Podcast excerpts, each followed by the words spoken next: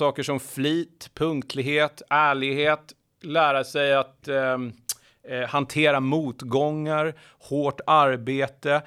Det här var idéer som egentligen, och som jag tror vi kan definitivt säga präglade Sverige eh, ända fram till kriget, speciellt skolsystemet.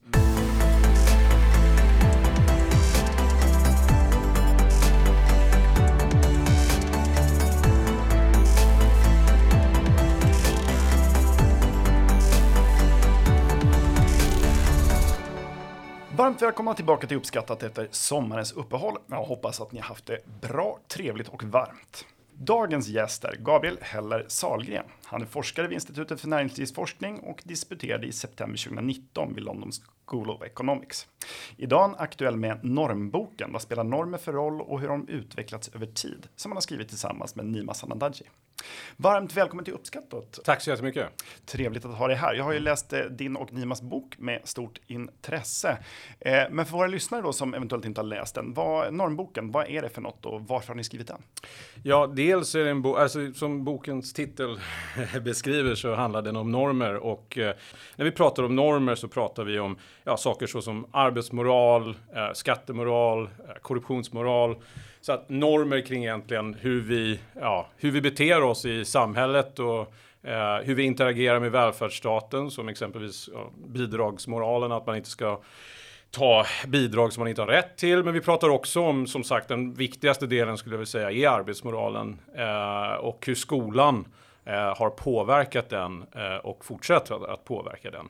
Eh, så att det är en bok om eh, hur viktiga normer är för samhällets utveckling och den ekonomiska utvecklingen. Mm. Um, och eh, riskerna med att inte ta normer på allvar skulle jag säga.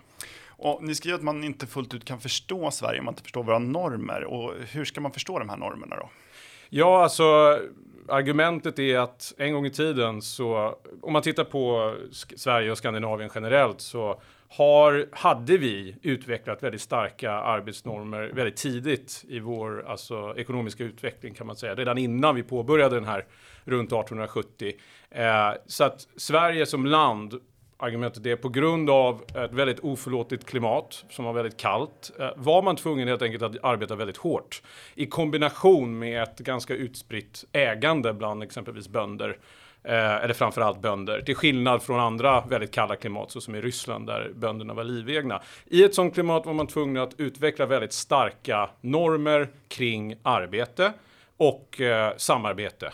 Eh, man var också väldigt tvungna att, så att säga, om det hände någonting med ens skörd ett år, då var man kanske tvungen att hjälpa, eller få hjälp från grannen och vice versa något annat år. Ehm, I kombination då eh, med en skola som redan ja, runt 1860 börjar betona eh, generellt gjorde, skulle jag säga, att det fanns en det fanns en, gr alltså en grund att stå på när väl näringsfrihet infördes och kan säga, slungade loss eh, den svenska tillväxten eh, från och med runt 1870. Mm. Eh, så att eh, det, det är en väldigt viktig, ja, normer spelar en väldigt viktig roll för vårt samhälleliga och ekonomiska utveckling. Så det är det vi menar. Vi kan inte förstå vårt eget samhälle, hur vi har blivit, hamnat där vi är, eh, med den välfärdsstat som vi har, eh, med den ekonomiska utveckling som vi har, utan att förstå de här normerna och hur de har utvecklats över tid. Mm, det, det, är ju lite liknande, jag vet inte om, han, om ni refererar till honom i boken, det har jag glömt, men, men eh, David S. Lands, The Wealth and Poverty of Nations, han går igenom olika förklaringsmodeller till varför länder blir rika och konstaterar att klimat är en viktig faktor. Det är till exempel kroppsarbete som, som vi historiskt ägnat oss mest åt är väldigt jobbigt i väldigt varma länder där man nästan uteslutande gjort sånt med liksom slaveri. Eh, men eh, att då rika länder inte sällan är kalla. Mm. Men att det inte alls är en avgörande faktor utan att det är en kultur som avgör och, då, och det är väl översättningsbart då med normer egentligen. Ja, precis. Alltså det är, det är inte det kalla klimatet i sig utan det är de idén är att i alla fall att det är de normerna som skapas i ett sånt kallt klimat. Vi hänvisar även till eh, Assar Lindbeck som hade den teorin om varför den här eh, starka arbetsmoralen fanns i Sverige eh, tidigare och även under välfärdsstatens eh, uppbyggnad. Eh, som byggde vidare liksom mer generella frågan är, finns det en kulturell förklaring till utveckling? Men det här går tillbaka till Max Weber, den protestantiska mm. arbetsetiken och alla de här sakerna. Så att, men det är en faktor i alla fall, en viktig faktor. Så att, men var de än uppstod ifrån så är, så är det oerhört viktigt för, för, för att förstå vår utveckling. Och det är väl det som är huvudbudskapet. Vi tycker att normer generellt sett nu i alla fall inte betonas, skulle jag säga, lika mycket. Eh, framförallt, vi kommer till det sen kanske när det gäller skola och sådär. Eh, men om man tittar, jag menar valet 2006 så var ju det här kanske en, ja men det var i alla fall en väldigt viktig fråga, bland annat på grund av hur, hur eh, sjukskrivningarna såg ut då och det var ju liksom en förändring. Arbetslinjen var ju en, var ju en, eh, en, så att säga, en viktig del i det maktskifte som, som genomfördes. Nu så pratar man inte lika mycket om det här. Eh, av olika skäl, för att det inte är samma problem. Det är andra saker som, som är problem idag. Ja, som, som ligger i fokus. Ja. Eh, men ni skriver ju inte bara om vad normer är, utan, eller hur de har uppstått och sådär, utan ni beskriver ju också hur de har förändrats över tid. Och vad är det som mm. har skett i Sverige? Ja, om man tittar på den förändring som har skett, eller på de data som finns snarare, eh, från och med eh, runt tidigt 1980-tal, eh, jag tror 1981, 1982 och sådär, eh, i den så kallade World Value Survey, som sedan dess har mätt med jämna mellanrum eh, normer och värderingar, och åsikter eh, i ett ganska stort antal länder. Fler och fler har kommit till över tid, men Sverige har varit med från början och det var väl ett av ett ganska fåtal länder som var med från början. Men det gör att man kan då studera och se hur har attityderna till olika normer eh, förändrats över tid. Så som då när vi pratar om eh, bidragsmoral till exempel, att eh, ja, men det, an, hur, i vilken utsträckning anser människor att det är okej okay att överutnyttja bidragssystemen? I vilken utsträckning anser människor att det är okej okay att, att fuska med skatten? Um, i, i vilken utsträckning anser människor att det är okej okay att eh, ja, eh, skippa avgifter i kollektivtrafiken och sådana saker. Och det vi kan se konsekvent egentligen eh, är att eh, eh, de här normerna kring ja, korruption, arbetsmoral, ehm, skatter och alla sådana här skattemoral och sådana det eh, försämrades väldigt kraftigt eh, fram till ungefär millennieskiftet runt ja, 2000 till 2005 någonstans så där. Så, så är det liksom ett, ett väldigt ras eh, så att andel eller människor som, som tycker att liksom, det aldrig kan vara rättfärdigat att man överutnyttjar bidragssystemet och liksom försjunker markant alltså. Mm. Eh, och, och, men, så, så, att det vi ser är en, egentligen en ganska enhetlig story där. Att det, det faller, det försämras. Eh, men sen runt ja, ungefär eh, 2006 så börjar det ske en uppgång igen. Så att i vissa fall när det gäller exempelvis skattemoralen eh, så har vi faktiskt sett en uppgång så att den är nu är tillbaka på tidigt 1980-tal.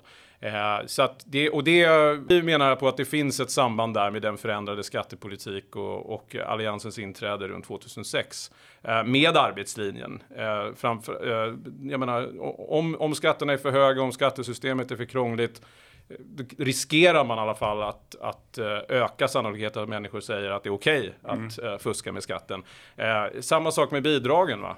Uh, att, och det är det här vi menar med att um, välfärdsstaten liksom anpassar sig till, uh, återigen till till normutvecklingen. Så att vi menar ju att de här normerna eh, som vi pratar om, eh, bidragsnormer, skattenormer, alla de där normerna, det är väldigt viktigt för att välfärdsstaten ska fungera från början. Eh, och vi menar att det är en anledning till att den svenska och den skandinaviska välfärdsstaten har lyckats kombinera väldigt hög ekonomisk utveckling med mycket mer omfattande socialt eh, liksom skyddsnät och, och en mer eh, expansiv välfärdsstat som har funnits i andra länder. Eh, just på grund av den här kulturen eh, som vi en gång hade. Men problemet är att paradoxalt nog så börjar då, eh, blir välfärdsstaten för stor, eh, blir den för komplex, så finns det risk för att de här normerna eh, undermineras. Så att den på så att säga välfärdsstaten underminerar sin egen sin egen så att säga, grund.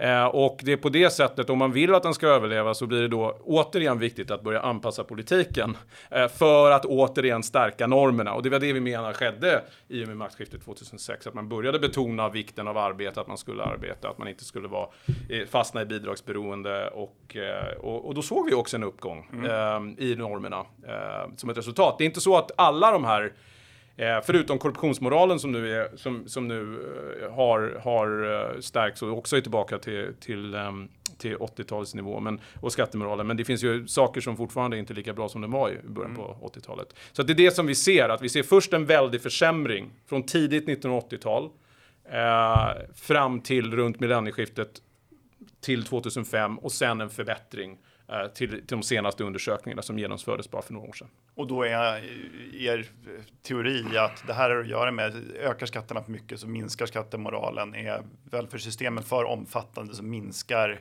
bidragsmoralen. Ja, och då behöver man införa mer och mer kontrollmekanismer ja. just för att man inte kan eh, lita på att människor då har de här normerna, att de inte överutnyttjar eh, systemen. Och det i sig skapar ju också problem för välfärdsstaten eftersom målet är ju inte att de som, alltså de människor som ska har rätt, har rätt till bidrag ska ju få bidrag. Eh, men risken blir att de så att säga hamnar i kläm eftersom vi inför mm. kontrollsystem eh, och måste förlita oss på kontrollsystem eh, istället för att förlita oss på normer. Och det är det som gör att eh, välfärdsstaten också riskerar att fungera sämre mm. än om man då kan, kan, eh, kan på något sätt kombinera dem. Det är den här paradoxen, va? att man behöver normerna för att få den här välfärdsstaten som funkar bra med hög ekonomisk utveckling och det sociala skyddsnät som många tycker att man ska ha. Eh, men blir den för stor, blir den för komplex, ja då, då är risken att, eh, att det ja. går överstyr och att den underminerar sig själv. Och på något sätt så måste vi hitta en slags balans som fungerar. Ja. Och det menar vi att det som skedde runt 2006 då i och med den förändringen så började man skapa, återskapa den balansen. Och det menar vi i alla fall. Det är svårt. Det, det, rimmar väl med hur teorin säger att, man, att det bör ligga till. Men korrelationen är stark, ja. även om man inte kan vara säker på ja. att det är kausalt. Ja. Ja, eh, intressant. Men för, många föreställer sig nog, och även jag, att normer är oerhört trögrörliga, men mm. det ser inte ni. Eh, inte vad vi såg mellan 1980 och millennieskiftet i alla fall när det gäller de här sakerna. Utan det var ju en, alltså visst, det är exakta, de genomfördes 1980, alltså början på 80-talet, början på 90-talet, slutet på 90-talet, början på 2000-talet etc. Och det vi ser att det, förändr det försämras egentligen från den första undersökningen och sen alltså väldigt stora förändringar i vissa, exempelvis bidragsmoralen mm. och avgiftsmoralen när det gäller kollektivtrafiken, att det är okej okay att fuska i kollektivtrafiken. Eh, eh, väldigt stora förändringar fram dit och sen en ganska stark uppgång också. Eh, så att nej, vi ser inte att de här normerna är, är helt eh, omutliga, utan det går att, det är, det, är, det är ett samspel med samhället. Mm. När samhället förändras så, så kommer, kan normerna förändras också. Och när normerna förändras så förändrar eh, samhället. Hur, hur, ser skillnaden ut mellan utrikes och inrikes alltså födda? Ja, det är faktiskt intressant nog ingen skillnad alls i det vi har tittat. Man ska väl vara lite försiktig där eftersom det är urvalen när man delar upp det så, så är det inte så jättemånga. Men det, vi ser ingen skillnad alls egentligen mellan sociala grupper på det sättet att eh, liksom, lågutbildade skulle vara mindre, liksom, ha sämre normer än högutbildade eller att inrikesfödda skulle ha bättre normer än, än, än uh, utrikesfödda. Utan vi ser ett ganska, det vi ser, den stora skillnaden är unga och gamla. Mm. Och hur, hur skiljer de sig åt? Ja, alltså unga har sett här, va? därför att Eh, om vi antar att, eh, att det här förändras över tid kommer det också vara starkare, en starkare påverkan på yngre personer eftersom de jag menar normutvecklingen sker också via föräldrarna. Ja. Så om föräldrarna får lite sämre normer så kommer de också så att säga smitta barnen. att smitta barnen trots att de själva hade fått väldigt starka arbetsnormer. Mm. Sen ser vi också, det finns i, i viss forskning som indikerar just på att sannolikheten att människor anser att, eh, att det är viktigt att lära barnen att arbeta hårt hemma. Har en slags liksom, U, inverterad U, eller en funktion som, som ser ut som en inverterad U-kurva när det gäller eh, eh, alltså, välfärdsstatens säga, storlek kan man mm. säga. Så att i början går den upp lite och det är samma sak med ekonomisk utveckling. Eh, så, börjar den, så går den upp lite. Va?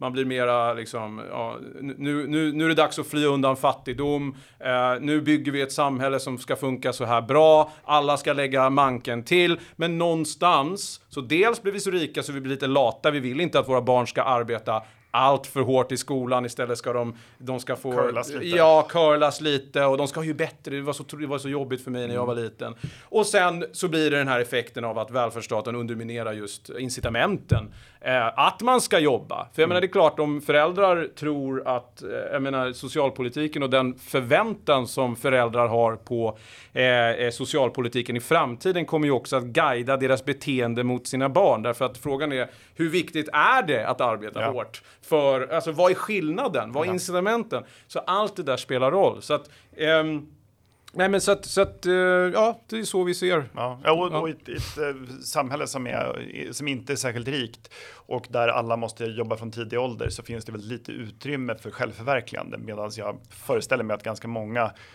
vuxna men också instruerar sina barn i att, eh, att ägna sig väldigt mycket åt självförverkligande snarare än, än något arbete. Som vi har sett. Så att i början på 80-talet då, om man frågar föräldrar, som jag sa då, vad är det viktigt att de ska lära sig? Eh, och, och, och, och jag tror att det var ungefär 15 procent som sa självständighet, att lära sig vara självständiga och fantasirika. 2006 är det 77 respektive 65 eller något sånt där. Så du ser, där är också en sån här, var, vad är det som är viktigt med att barnen ska lära sig hemmet? Är det att liksom, det, det var en mycket mer, det var en helt annan idé om det här med individualism eh, tidigt 80-tal eh, än vad det är idag. Och jag har ju skrivit, jag menar i vår eh, bok, även om skolan, eh, så generellt sett så kan man säga att vi gick från att vara tyskar till att bli amerikaner. Ja, Eh, mycket, eh, även om amerikanerna inte är så jätteindividualistiska på många sätt. Det är staten som är hatobjektet, men familjen är så viktig. Sådär. Men, men bara generellt sett, och det är samma sak eh, skulle jag säga i skolsystemet också. Va? Att vi såg en, en övergång från ett system som betonade mycket mer eh, de här normerna som vi pratade om, eller som vi pratar om, eh, till ett system som betonar saker som självförverkligande. ja. Eh, och så att man ska kanske inte vara förvånad, men just bara din poäng där om att jo, men man kan tänka sig att normer ska vara väldigt eh, liksom, sv- svåra att ändra och sådär, att de är ganska konstanta. Det, det visar ju de här två eh, idéerna om hur barndomen ska se ut, att det är det inte, utan det är en extrem förändring i hur vi ser på, eh, på vad barn ska göra och inte ska lära sig. Eh, Så vi, nu, nu får mina katolska vänner, eh, får jag ber om ursäkt på förhand, men vi behöver lite mer Luther då i, i, i skulle ha lite mer lutheranism i, i, i familjerna. Eh, ja, eh, en icke-religiös lutheranism och det var väl det till viss del vi hade också. Vi pratar om, jag skulle använda, och det är det ordet man använde tidigare, borgerliga dygder.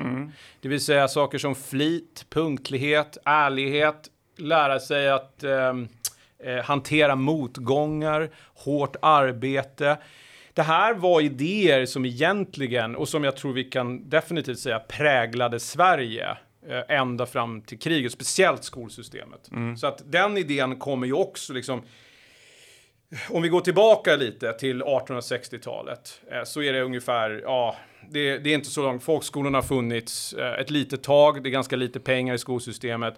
Under den här tidsperioden så, så, så blir det en revolution i pedagogiken i skolan och vad man anser att skolan ska göra. Och de här idéerna kommer från Tyskland och jag ska inte prata för mycket om eh, liksom, exakt vad de handlar om. Men man kan säga kort sagt säga, det är inte moralundervisning det handlar om, utan det är snarare så att man genom arbete genom ett ordnat arbete i skolan som en arbetsplats, att man lär sig saker, eh, så, så, så skapar man också den här karaktären.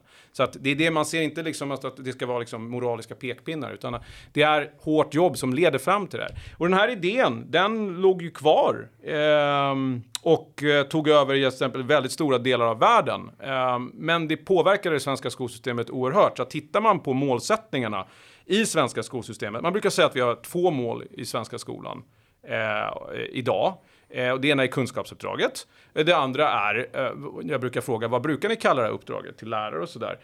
Vissa säger fostransuppdraget fortfarande. Det är sällan man hör det, men många säger demokratiuppdraget. Om vi titt- spelar tillbaka då till runt 1935, det här systemet som vi införde, karaktärsutbildning, alla de här, äh, äh, fokus på, på elevernas karaktär. Tittar vi på målsättningarna 1935 i äh, då Skolöverstyrelsens liksom, riktlinjer för skolväsendet, så säger de att ja, självklart kunskaper, det är, det är viktigt, men lika viktigt är att man säkerställer genom arbetet i skolan elevernas karaktär. Och vad innebär det? Jo, det är normer som jag sa, punktlighet, ärlighet, att jobba hårt, eh, självdisciplin. Är ett så oerhört viktigt begrepp i den här skolan. Eh, och det är vad man kallar fostransuppdraget. Att skolan var som en liksom, tredje förälder lite. Mm. Att den här, de här dygderna, de här borgerliga dygderna blir en enhetsmoral för hela, för hela samhället som krävs för att fungera i samhället. Det var, det var eh, så att säga, eh, eh total enighet skulle jag säga eh, på 30-talet, eh, eh, från, alltså politiskt, Eh, från Arthur Engberg som var ecklesiastikminister eh, under den socialdemokratiska regeringen till Gösta Bagge som, som tog över och var eh, det under kriget under samlingsregeringen.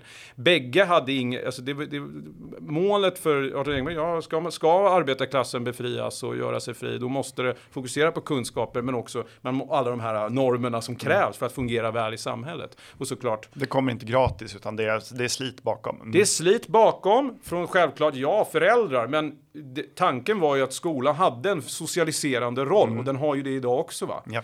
Eh, men, men tanken var att den hade en socialiserande roll som skulle förbereda eleverna för, eh, för eh, samhället efteråt, både kunskapsmässigt och normmässigt. Och när vi säger de här normerna, det är vad idag man brukar kalla för icke-kognitiva färdigheter. Jag menar ordet grit, det är ihärdighet, det är att mm. jobba hårt. Sådana saker.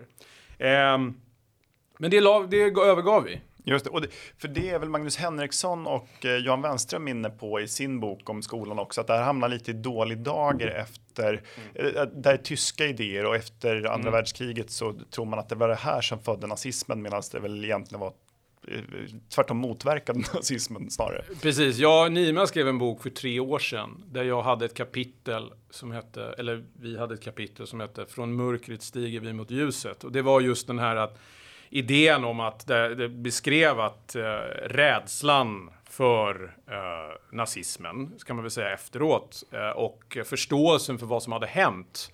Eh, inte egentligen kriget och nazisterna i sig, för vi måste komma ihåg, Sverige vände, sig, vände inte Tyskland ryggen på grund av det, nej. kulturellt sett. Nej, nej. Men det här är inte bara i skolan, det här är generellt. Kul- mm. Jag menar, Sverige var extremt påverkad av Tyskland kulturellt sett. Det finns en väldigt bra bok som en avhandling av Johan Östling som heter Nazismen sensmoral, där han diskuterar det här mer eh, bredare än skolan, men där skolan såklart spelar en stor roll. Eh, och det var ju liksom den diskussionen som fördes efter kriget var just det, att vi måste överge det här skolsystemet, för det ledde de här eh, människorna att bli robotar och följa fyren mm. Eh, eh, in i döden och mm. även begå de här krigsbrotten. Och det man ser är stora förändringen i svensk skolpolitik under kriget, om man tittar på eh, de här skolutredningarna som gjordes, så är det 1944. Så att så sent som 1944 så, så pratar man om att eh, eh, skolan måste bevara Sveriges andliga arv och den här lydnadsplikten inte får undermineras och sådana saker. Till att bara liksom eh, något år efter, eh, eh 1946 då, ett år efter krigsslutet, så, så har man bör, helt vänt om egentligen och beskriver det här som ett problem och sen så eh, kanske fastslås det i 1948 års skolkommission. Eh, så att det här är en tydlighet att man antog att den här eh, tyska skolan som jag, jag pratat om, karaktärs,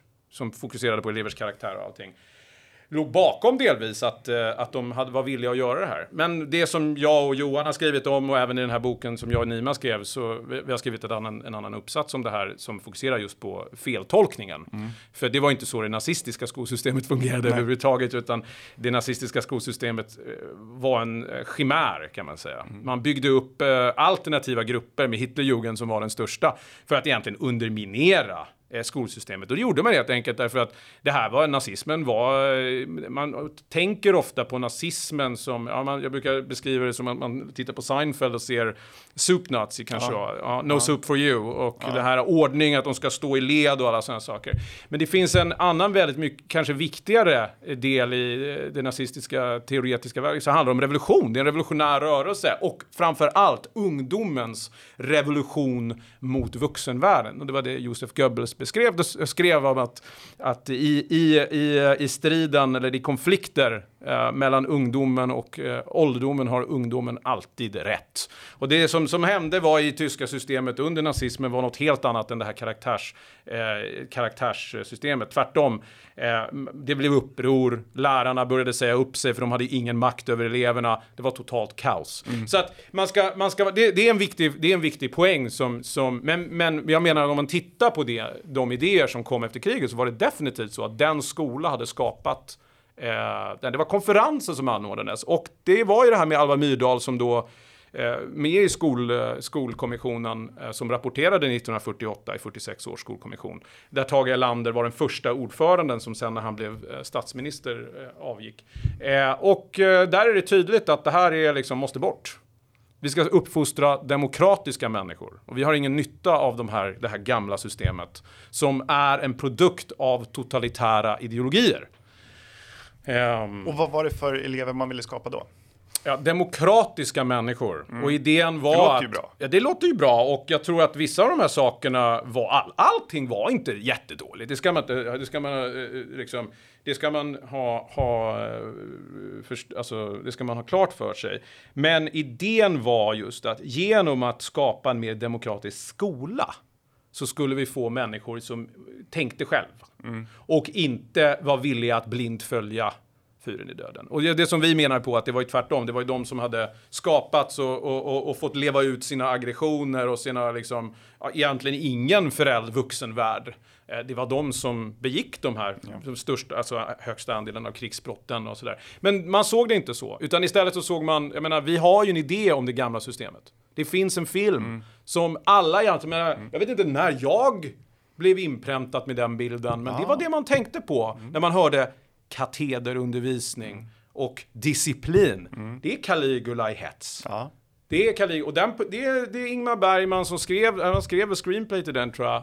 Um, uh, och han hatade i skolan. Ja. Uh, men det är alltså Heinrich Himmler som står, det är ju Caligula. Han, ja. Det är en illa förtäckt. Stig, Stig Herrel. Ja. Precis. Uh, och det är 43. Ja. Och det är väl den idén som, jag menar, det, det, har ju präglat i alla fall hur jag tänkte på det när jag var när jag gick i skolan. Jag, vet inte, jag kan inte minnas jag, när den uppstod, men alla vet om den och alla mm. förstår den när man berättar om det där. Så att eh, det satte sig. Mm. Och vi påbörjade den här vandringen bort från karaktärsutbildning eh, och mot ett fokus på elevinflytande som man ansåg skulle leverera den här demokratiska skolan. Så helt plötsligt så väljer man att inte betona de här normerna. Jag ska säga det, det tog lång tid. Därför att lärarna helt enkelt vägrivningar i Svensk Läraretidning Eh, där man sa så här, jo men det är klart vi ska ha demokratiska människor, det är jätteviktigt och det är klart vi ska ha demokrati, men vi kan inte, vi kan inte ha någon demokrati om eleverna inte kommer i tid eller inte uppför sig eller inte lär sig att jobba hårt, så att mm. därför ska vi göra som vi gjorde förr. Och 1975 är det SIA-utredningen, skolans inre arbete, som kommer och rapporterar och säger att ja, det har visat sig vara mycket svårare att påverka skolans inre arbete än de yttre ramarna. Nu ska vi lägga i en ny växel.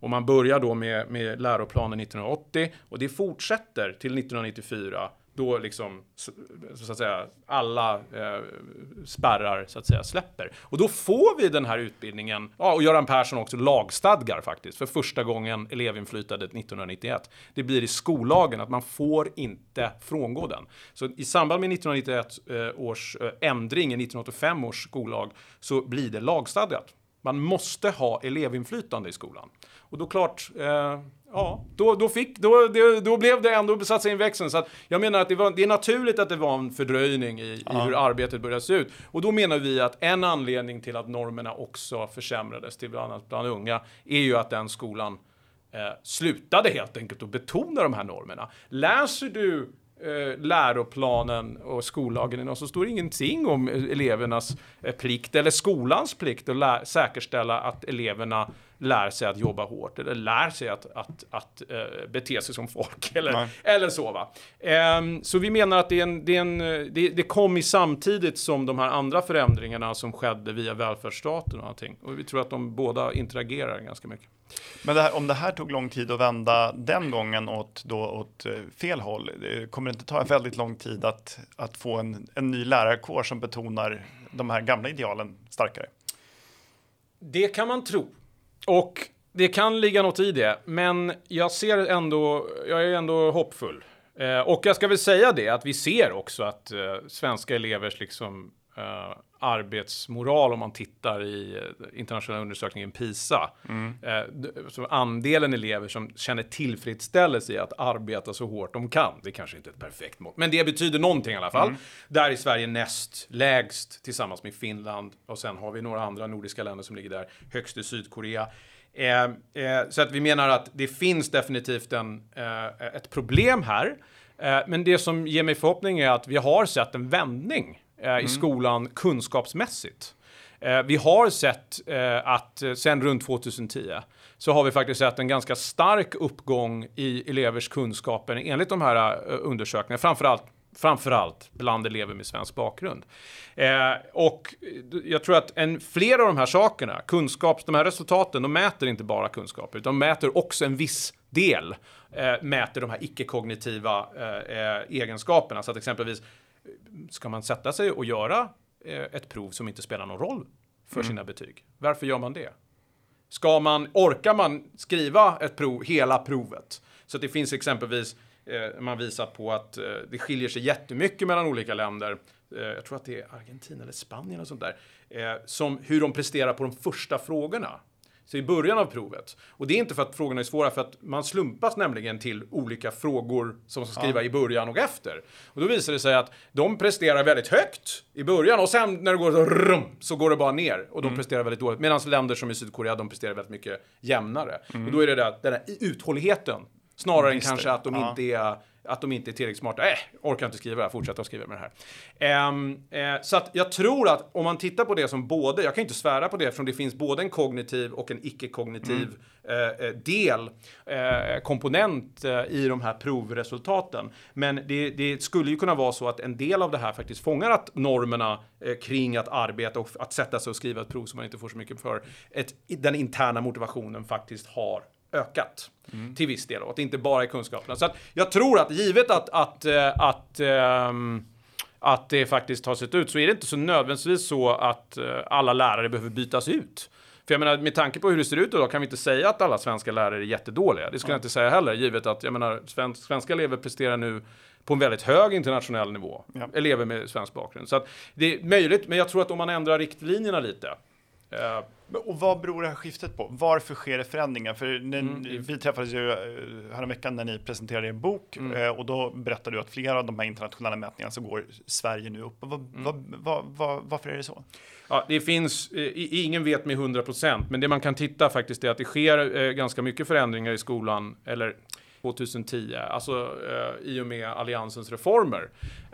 en viktig reform som jag tror är underskattad är förändringen i läroplanen där man helt plötsligt inför centralt innehåll. Att, att det står och staplar upp mycket, mycket tydligare egentligen vad eleverna ska kunna vid olika stadier. Det här ska de, kunna, det här ska de lära sig i ettan till trean, det här ska de lära sig i fyran till sexan, det här ska de lära sig i sjuan, åttan, nian. Eh, I princip alla ämnen. Så att det staplas upp mycket tydligare, vilket naturligtvis ger, eh, ja, när lärarna läser det så blir de, känner de sig mer tvingade att faktiskt lära ut det som ska läras ut. Medan den läroplan som vi hade tidigare var mycket så att säga, ja, flummigare och eh, liberalare i den benämningen. Eh, och ehm, eh, därmed så kanske de inte kände sig tvingade att göra det. Eh, vi har ett väldigt decentraliserat utbildningssystem generellt sett. Eh, jag menar, vi har ingen, det finns inga externa examinatorer och sådär. Eh, och även då, när, men när man då centraliserade kunskapsinnehållet lite så tror jag att det gjorde en stor skillnad. Eh, det betyder inte att den här läroplanen är perfekt. Det finns många problem som ja, mina kollegor har, har, eh, har po poängterat, eh, eh po eh, betonat i, i, i, andra verk. Ehm, men frågan är, var det bättre eller sämre än vad tidigare? Det var en liten förändring, men jag tror en betydelsefull förändring.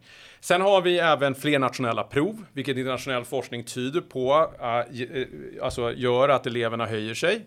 Uh, i, i sådana här internationella uh, studier och det kan bero på flera olika saker. Dels att det skapar incitament att jobba hårdare i skolan därför att det blir ett standardiserat prov, även om det rättas av läraren. Men, men det ger också mer information till läraren. Mm. För jag säger att har man inte koll, alltså vi, det är väldigt svårt att vara lärare i ett system där man inte har några som helst liksom ankare. Det finns då ja, en läroplan som blev tydligare och det finns några nationella prov Eh, nu fick man fler nationella prov. Ja, det är klart att det kan påverka sin Ja, men eleven kanske inte var så himla bra som jag trodde. Eller eleven är bättre än vad jag trodde. Ja, och du kan inte hoppa över moment du kan heller. Inte jag, det minns jag när jag gick i gymnasiet mm. så hade vi en omröstning. Då konstaterade min historielärare att vi hinner inte riktigt med det här. Så ska vi läsa om vikingatiden eller andra världskriget så fick vi liksom ha en omröstning och så blev det andra världskriget så fick vi fimpa det. Ja. det, det, var, det, var väldigt, ja. det var väldigt, väldigt udda, apropå ja. medbestämmande och så Hade vi haft, hade vi haft centrala prov då så, så hade det inte gått att hoppa över något. Nej, precis. Alltså man väljer ju alltid vad man, och det är så är det ju alltid i alla länder, men däremot så vet man ju det på förväg och det är alla för alla elever. Ja. Medan här är det väldigt beroende på vilken lärare man har. Om man ska lära sig om kalla kriget eller om man ska lära sig om franska revolutionen eller vad det nu är. Eh, och man kan få välja. Ja. Eh, om man ska sitta, jag, jag, jag kommer ihåg fick välja om man skulle sitta och läsa eh, så här, han Will Kim Lyckas, en så här, uni- eh, politisk filosofi på universitetsnivå. Eh, eh, och, och sen Den läste jag på statsvetenskap. Ja, precis. Ja, men exakt. Och den fick, vi, den fick man välja då om man skulle läsa lite i den och sen dyka upp på hans rum och, och prata. Och då var det jag och tre andra som valde det. De andra valde att bygga sitt favoritsamhälle. Och jag menar, potato potato, you know, det är liksom, det, det, så, så att du förstår att det spelar också roll, jag tror att det ger större utrymme för personer som är, så att säga, alltså, vad ska man säga, strategiska. Ja. Att välja det som är enklare, även om det gjorde jag ju också i många ämnen. Så att, eh, eh, man ska inte säga att, all- alla, att, att man var bäst på det heller. Så att, eh, men det ger ju möjligheter. Ja. Ehm, som ett system som är mer uppstyrt, där det står mer vad man ska lära sig, inte ger. Utan då finns det inte, och det, så jag tror att det var en viktig del, men just det här med proven tror jag också har att göra. Men sen finns det evidens i TIMS, en av de här undersökningarna, att Ehm, I samband egentligen, eller eh, och, om, om, och sen måste man, först och främst, man måste också ha i åtanke att de här förändringarna, de påverkar inte bara efter att de har genomförts. Utan hela diskussionen om att, okej, det här är läroplanen, så, så kommer den se ut från och med 1 juli 2011. Den har ju förankrats i lärarkåren tidigare. De har fått se utkast, man har pratat om det etc. Och det påverkar undervisningen eh, innan. Men om vi tittar på, på, på även i TIMS då, så kan man se att i matematik så har undervisningen blivit mer traditionell. Eh, I alla fall enligt det, det måttet. Så man kan se att till exempelvis att eleverna spenderar mycket mer tid på att memorera eh, i klassrummet än vad de gjorde tidigare. Eh, En ganska rejäl ökning, framför allt mellan 2007 och 2011. Eh, Men det här naturligtvis, jag menar, påverkar, om man kan tänka sig att det påverkar bara åttondeklassare först, men det påverkar ju hela, så att säga, skolgången Ja. möjligtvis. Så att, eh, så att det kan ju också ha en del, och det forskning är väldigt tydlig med att den här mer traditionella eh, lärarledda undervisningen som har ett sam, alltså som kanske liksom, hänger ihop, gör det, med det här, eh, den här karaktärsutbildningen som jag pratade om. För det var väldigt lärarstyrt, eh, läraren i centrum som skulle säkerställa att de här normerna eh, Ja. levererade. Så att de, de inskärptes bland eleverna, att de fick den här självdisciplinen. Vilket gjorde det mycket mer effektivt. Man behöver inte ha så mycket extern disciplin när eleverna ville bete sig. Ehm, så jag tror att den traditionella undervisningen också verkar, det har blivit mer traditionellt och tittar vi, alltså bara, jag menar, jag tror att det är högre efterfrågan idag. Ja, det här är bara rent anekdotiskt, men det ser ut som, inte rent anekdotiskt, men det känns eh, som att eh, föräldrar bryr sig mer om kunskaper idag än vad de gjorde för tio år sedan. Eh, jag skulle också säga att vi ser det till viss del på skolmarknaden. Därför att vi, det är väldigt många skolföretag som, som nu försöker profilera sig på just ordning och reda, Ja. lärarledd undervisning, disciplin. Jag menar, i, inte bara liksom IES eller så, utan det finns andra. Eh, och titta, ja men sådana skolor som inte alls var, brydde sig om det här förr. Typ Jensen, den här frågan att de, att de hade det här, eh, att de inte hade, eh, eller förbud mot mjukisbyxor och sånt där. Det var inte så förr. Nej. Att föräldrar vill ha annat tror jag också beror delvis på de här skattereformerna och bidragsreformerna som genomfördes runt 2006. För att jag, jag tror att om föräldrar vet att det är viktigt, jag menar hur viktigt är det egentligen att lära sig saker i skolan för framtida yrke? Eh, hur viktigt är det för eh, lönen man ska få visavi bidraget? Eh, det vill säga, vad är Ja. skillnaden? Ehm, eh, och vad är incitamenten att eleverna ska lära sig att uppföra sig? Att lära sig att, eh, att alltså in, alltså ta in kunskaper så de kan få gå vidare och sen få ett bättre jobb. Jo, det är starkare eh, givet den arbetslinje som fördes. Så jag tror inte att de är helt, återigen, skolan påverkas även av, av, eh, av de här normerna som inskärps via andra delar i systemet, inte bara skolpolitik som jag tror. Det, det, det är liksom mer spekulativt, men ja, det, det är definitivt, jag tycker att det är konsistent med den bild vi ser. Vi, vi pratade innan vi började inspelningen om eh, vem som skulle spela huvudrollen om, i om er bok blev en film. Eh, men jag kom på att det här är ju raka motsatsen till Dead Poet Society. Den, den präglade min ungdom. Det är, ganska, det är en väldigt bra film eh, med Robbie Williams. Eh, där han, men det, det är ju verkligen inte disciplin, och ordning och reda, utan där ska alla hitta sin egen lust och och liksom kärlek till poesin och, mm. och sådär för att förverkliga sig själva. Det är ju, det, det, vad heter det, det är väl nästan höjdpunkten på den synen på skola? Ja, jag skulle säga så här. Det mesta av det som vi har, tankegodset, och det var, jag sa ju det här med, jag sa att vi gick från att vara tyskar till att bli amerikaner. Mm. Mycket av det här eh, som jag pratar om i skol, skola och skolpolitik, de så kallade progressiva reformer, elevinflytande, elevledd undervisning, eh, alla sådana här saker, det kom ju från USA från början. Ja. Det är där vi hämtar de, de här så kallat progressiva idéerna. Ja, och vi inför det mycket bättre. Ja, det är ja, det som är grejen. För det, det, är ingen som, ja, det, det, liksom, ja, ja vi, vi, vi, tog dem och, och, och införde det, medan mm. i USA har de ju försökt väldigt länge och det har vari med varierande framgång. Det finns en helt annan en helt, det är mycket svårare att genomföra ja. större reformer som föräldrar inte har lust med eller har olika ideologiska, religiösa åsikter om hur det ska se ut och sådär. Medan här accepterar vi mm. Eh, ganska mycket. Uh, menar, det har varit svårt i många andra länder så stod kyrkan emot, mm. katolska kyrkan. Och det ser vi för det privatskolesystem som växte fram i Europa under, under 1800-talet. Så är det en bild av, alltså det egentligen speglar eh, eh, maktrelationen mellan sekulära krafter och den katolska kyrkan. Och till viss del kalvinister också i, mm. i Holland. Mm. Så att i områden där man ha, inte hade katolicismen som statsreligion Eh, och ut, men hade en väldigt hög andel eh, katoliker. Där eh, har man alltså fler elever som går i eh, fristående skolor idag.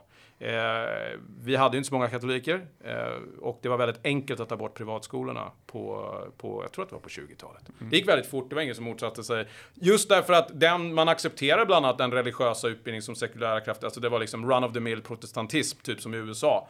Eh, eh, men katolikerna vill inte ha det, kalvinisterna vill inte ha det och det är därför de kämpade för att få tillgång till statliga medel till sina egna skolor. Och det såg man även i, i som sagt, framförallt Holland, Belgien, Australien, en annan mm. politisk ideologi som låg bakom våra reformer på det området. Ja, Sverige var ju extremt homogent och inte ja. minst religiöst. Ja. De, de, de avvikare, de kättare vi hade, de stack till USA. Ja. Så, så var det. Mm. Vad kan vi då göra för, eller här, en, en korkad fråga, men varför är de här normerna normerna då så viktiga, både i skolan och i samhället i övrigt? Vad är, var, varför är de avgörande? Ja, som jag sa, alltså eh, har vi inte normer eh, kring exempelvis eh, ja, men hårt arbete. Eh, ja, vi blir lata, vill inte jobba, det blir mindre skatteintäkter, det går inte att upprätthålla välfärdsstaten. Det blir fattigt och eländigt. Det blir fattigt och eländigt. Och, och smutsigt va? Ja, smutsigt absolut. Vi bryr oss inte. Eh, och det där är ju, tenderar att vara kaskadeffekter. Det är just det att, som vi pratar om, att det, det är klart att spelar någon roll om jag dyker, om jag dyker upp eh, till klassrummet i tid. Eh, det spelar inte så stor roll om alla andra kommer sent och sen stör, eller om det är bara en person som stör. Um, så att vi, vi ja, de här kollektiva normerna är väldigt viktiga generellt för att olika saker och ting ska fungera. I skolan är det ju väldigt viktigt just för att det skapar en mycket mer effektiv skola. Mm. Du behöver inte sitta och prata om massa självklarheter. Mm. Vi har regler som gäller, det här är vad som ska, så här är det ska fungera. Får vi in det via beteende, från lärare, för att kom ihåg elever kommer inte att, om de bara ser en lista på vad de ska göra eh, och sen ser de att lärarna struntar i det, då kommer de inte att göra det. Det kallas för Chialdini-effekten. Vi, vi tittar på hur människor beter sig, inte bara liksom, vad de säger att vi ska göra. Eh, det blir ett, när man får den där automatiserade självspelande piano, den där självdisciplinen, ja då behöver vi inte slösa tid Nej. på att diskutera sådana här saker så mycket, så det blir mer effektivt. Ja. Eh, vi behöver inte prata om bestraffningar. Vi, behöver inte prata, vi kan prata om hur man ska säkerställa att eleverna lär sig så mycket som möjligt när de är i klassrummet via pedagogiken istället. Och fuskar inte folk med, förutsätter att folk inte fuskar med bidragen kommer du inte göra det själv heller. Nej. Förutsätter att folk betalar sina skatter så kommer du inte undanhålla dem. Ja, och nu, ja precis. Och sen menar det är så att om, om det är så att andra, eh, precis som, exakt, om, om vi tar korruption så är det ännu kanske liksom, du kan ju förlora, om det, om det är ett samhälle som är väldigt korrupt, där du vill göra rätt för dig, då kan du ju förlora på att ja. inte vara den som betalar en muta. Eh, så att det blir ju omvända incitament ja. om ju, ju, ju, sämre så att säga normerna blir. Ja. Om vi tittar på korruptionsmoralen så har ju Sverige näst sämst i, i vad jag vet i, i Norden och den liksom den mm. ja den jag ska inte säga den är hög fortfarande men men eh, den kanske kunde vara lite bättre. Så det är klart att vi alla vi, det är mycket mindre sannolik, sannolikt att att vi att vi eh, slutar bry oss om normerna om andra eh, faktiskt upprätthåller dem. Ja. Ehm, Det, man, jag, jag, jag tror att ni nämner det i boken, jag har Mm. ett exempel med att man, man kastar inte skräp på gatan om, om det är rent. Eh, Precis, det är sönderslag, teorin om det sönderslagna fönstret. Det är bara liksom att, ja men du, det, det är väldigt enkelt alltså. Du ser att det är klotter på väggen. Så, ja men det är ingen som bryr sig om den här väggen. Det är ingen som har brytt sig om att tvätta bort klottret. Jag klottrar lite på nästa. Och så kommer nästa och så kommer nästa. Ja. Det sprider sig. Oordning sprider sig, brottslighet Ja. sprider sig. Det är den teorin och det är samma sak i, i princip i, i alla. Men som du nämner är att ja, det finns mycket forskning som visar just det att människor tenderar att eh, vara mer villiga att skräpa ner i områden som redan är nedskräpande, bland annat med klotter. Ja. Och det kan vi se också bara, det var någon artikel i, i våras om hur man hade minskat klottret i Stockholms tunnelbana, för det hade sjunkit med 40% på ett år. Ja. vad var det då? Jo, så fort det var lite klotter, då gick man upp och tvättade bort det. För att säkerställa att den där kaskadeffekten inte kunde Ja. uppstå. Ja. Och det, gäll, det här är applicerbart på väldigt många olika, eh, alltså i olika sektorer i samhället såklart. Så att eh, säkerställa eh, att man tar tag i små problem väldigt Tidigt. tidigt. Så att när man ser att det finns ett problem exempelvis i korruption, vilket vi hade, men det var ju korruptionshärva i Göteborg Ja. för, för några år sedan. Eh, då är det väldigt viktigt att man tar tag i det. Jag Ja. tycker att, men de har ju satt upp utredningar och sådär. Så att, men det är bara att man säkerställer att det inte sprider sig. Ja, ja för då, ja, precis. Kaskadeffekt. Ja. Hur, eh, vi- vilka skulle vara de viktigaste åtgärderna på, på kort och lång sikt för att eh, stärka normerna i samhället? Då? Ja, eh, framför allt att inte underminera, alltså, saker man inte ska göra också. Underminera arbetslinjen, skulle jag säga, när det handlar mer om och, och skattepolitiken, att man inte att man, att man aktar sig. Men vi säger ju det, det är risk för att man, när vi läser, om man läser den här boken, att tro att det är något som sker automatiskt. Eftersom, ja, först blir, kommer, har vi normer och sen så, får vi en, så, så blir vi, har vi ekonomisk utveckling, så skapar vi en välfärdsstat och så förstör välfärdsstaten normerna. Och så börjar vi reglera och så sänker vi lite skatter och så säkerställer att de här normerna stärks igen och så på något sätt så kommer vi upp dit igen. Eh, och på lång sikt så kanske det stämmer eftersom det blir en mycket st- starkare diskussion i samhället kring de här normerna när det finns problem. Ja. Eh, men vi skulle ju kunna undvika väldigt många problem om vi förstod att det här var viktigt från början. Att vi kanske säkerställer att vi har den här balansen eh, och att vi inte går i helt fel riktning när man pratar exempelvis skattepolitik och bidragspolitik och även skolpolitik. Att man inte... Man håller i liksom. Det är slaget är aldrig vunnet utan man måste fortsätta nöta. det vill säga det blir lite starkare incitament att, att inte arbeta exempelvis, eller att inte jobba hårt i skolan. Och det sprider sig och sen så slutar det med att det har blivit en jättestor normförsämring, så som vi såg mellan 1980 och eh, runt 2000. Eh, Det här är superintressant Gabriel. Eh, Stort tack för att du kom hit idag. Jag har läst eh, boken med stort intresse och eh, jag tycker att det här har varit ett mycket intressant samtal. Eh, Er bok då för den som är intresserad, hur får man tag på den? Ja, man kan dels köpa den eh, på vulkan.se. Eh, sen finns den också att ladda ner på eh, ecepr.org gratis. Då så, det rekommenderar jag alla att göra. Tack så mycket för att du kom Gabriel. Tack så jättemycket för att jag fick komma hit. Trevligt. Eh, uppskattat, det är en podcast från Skattebetalarnas förening. Vi arbetar för låga och rättvisa skatter, rättssäkerhet för skattskyldiga och minskat slöseri med skattepengar. Vi bildar opinion och folkbildar i skattefrågan och vi lever som vi lär och tar bara emot frivilliga bidrag. Uppskattar du podden och vill medverka till att Sverige blir ett land med minskat slöseri och rimligare skatter så stödjer du oss enklast genom att bli medlem. Läs mer om medlem på www.skattebetalarna.se bli medlem. Eh, tipsa också gärna andra om podden Uppskattat och betygsätt oss gärna och högt i din poddlyssningstjänst. Till nästa vecka, ha det så bra!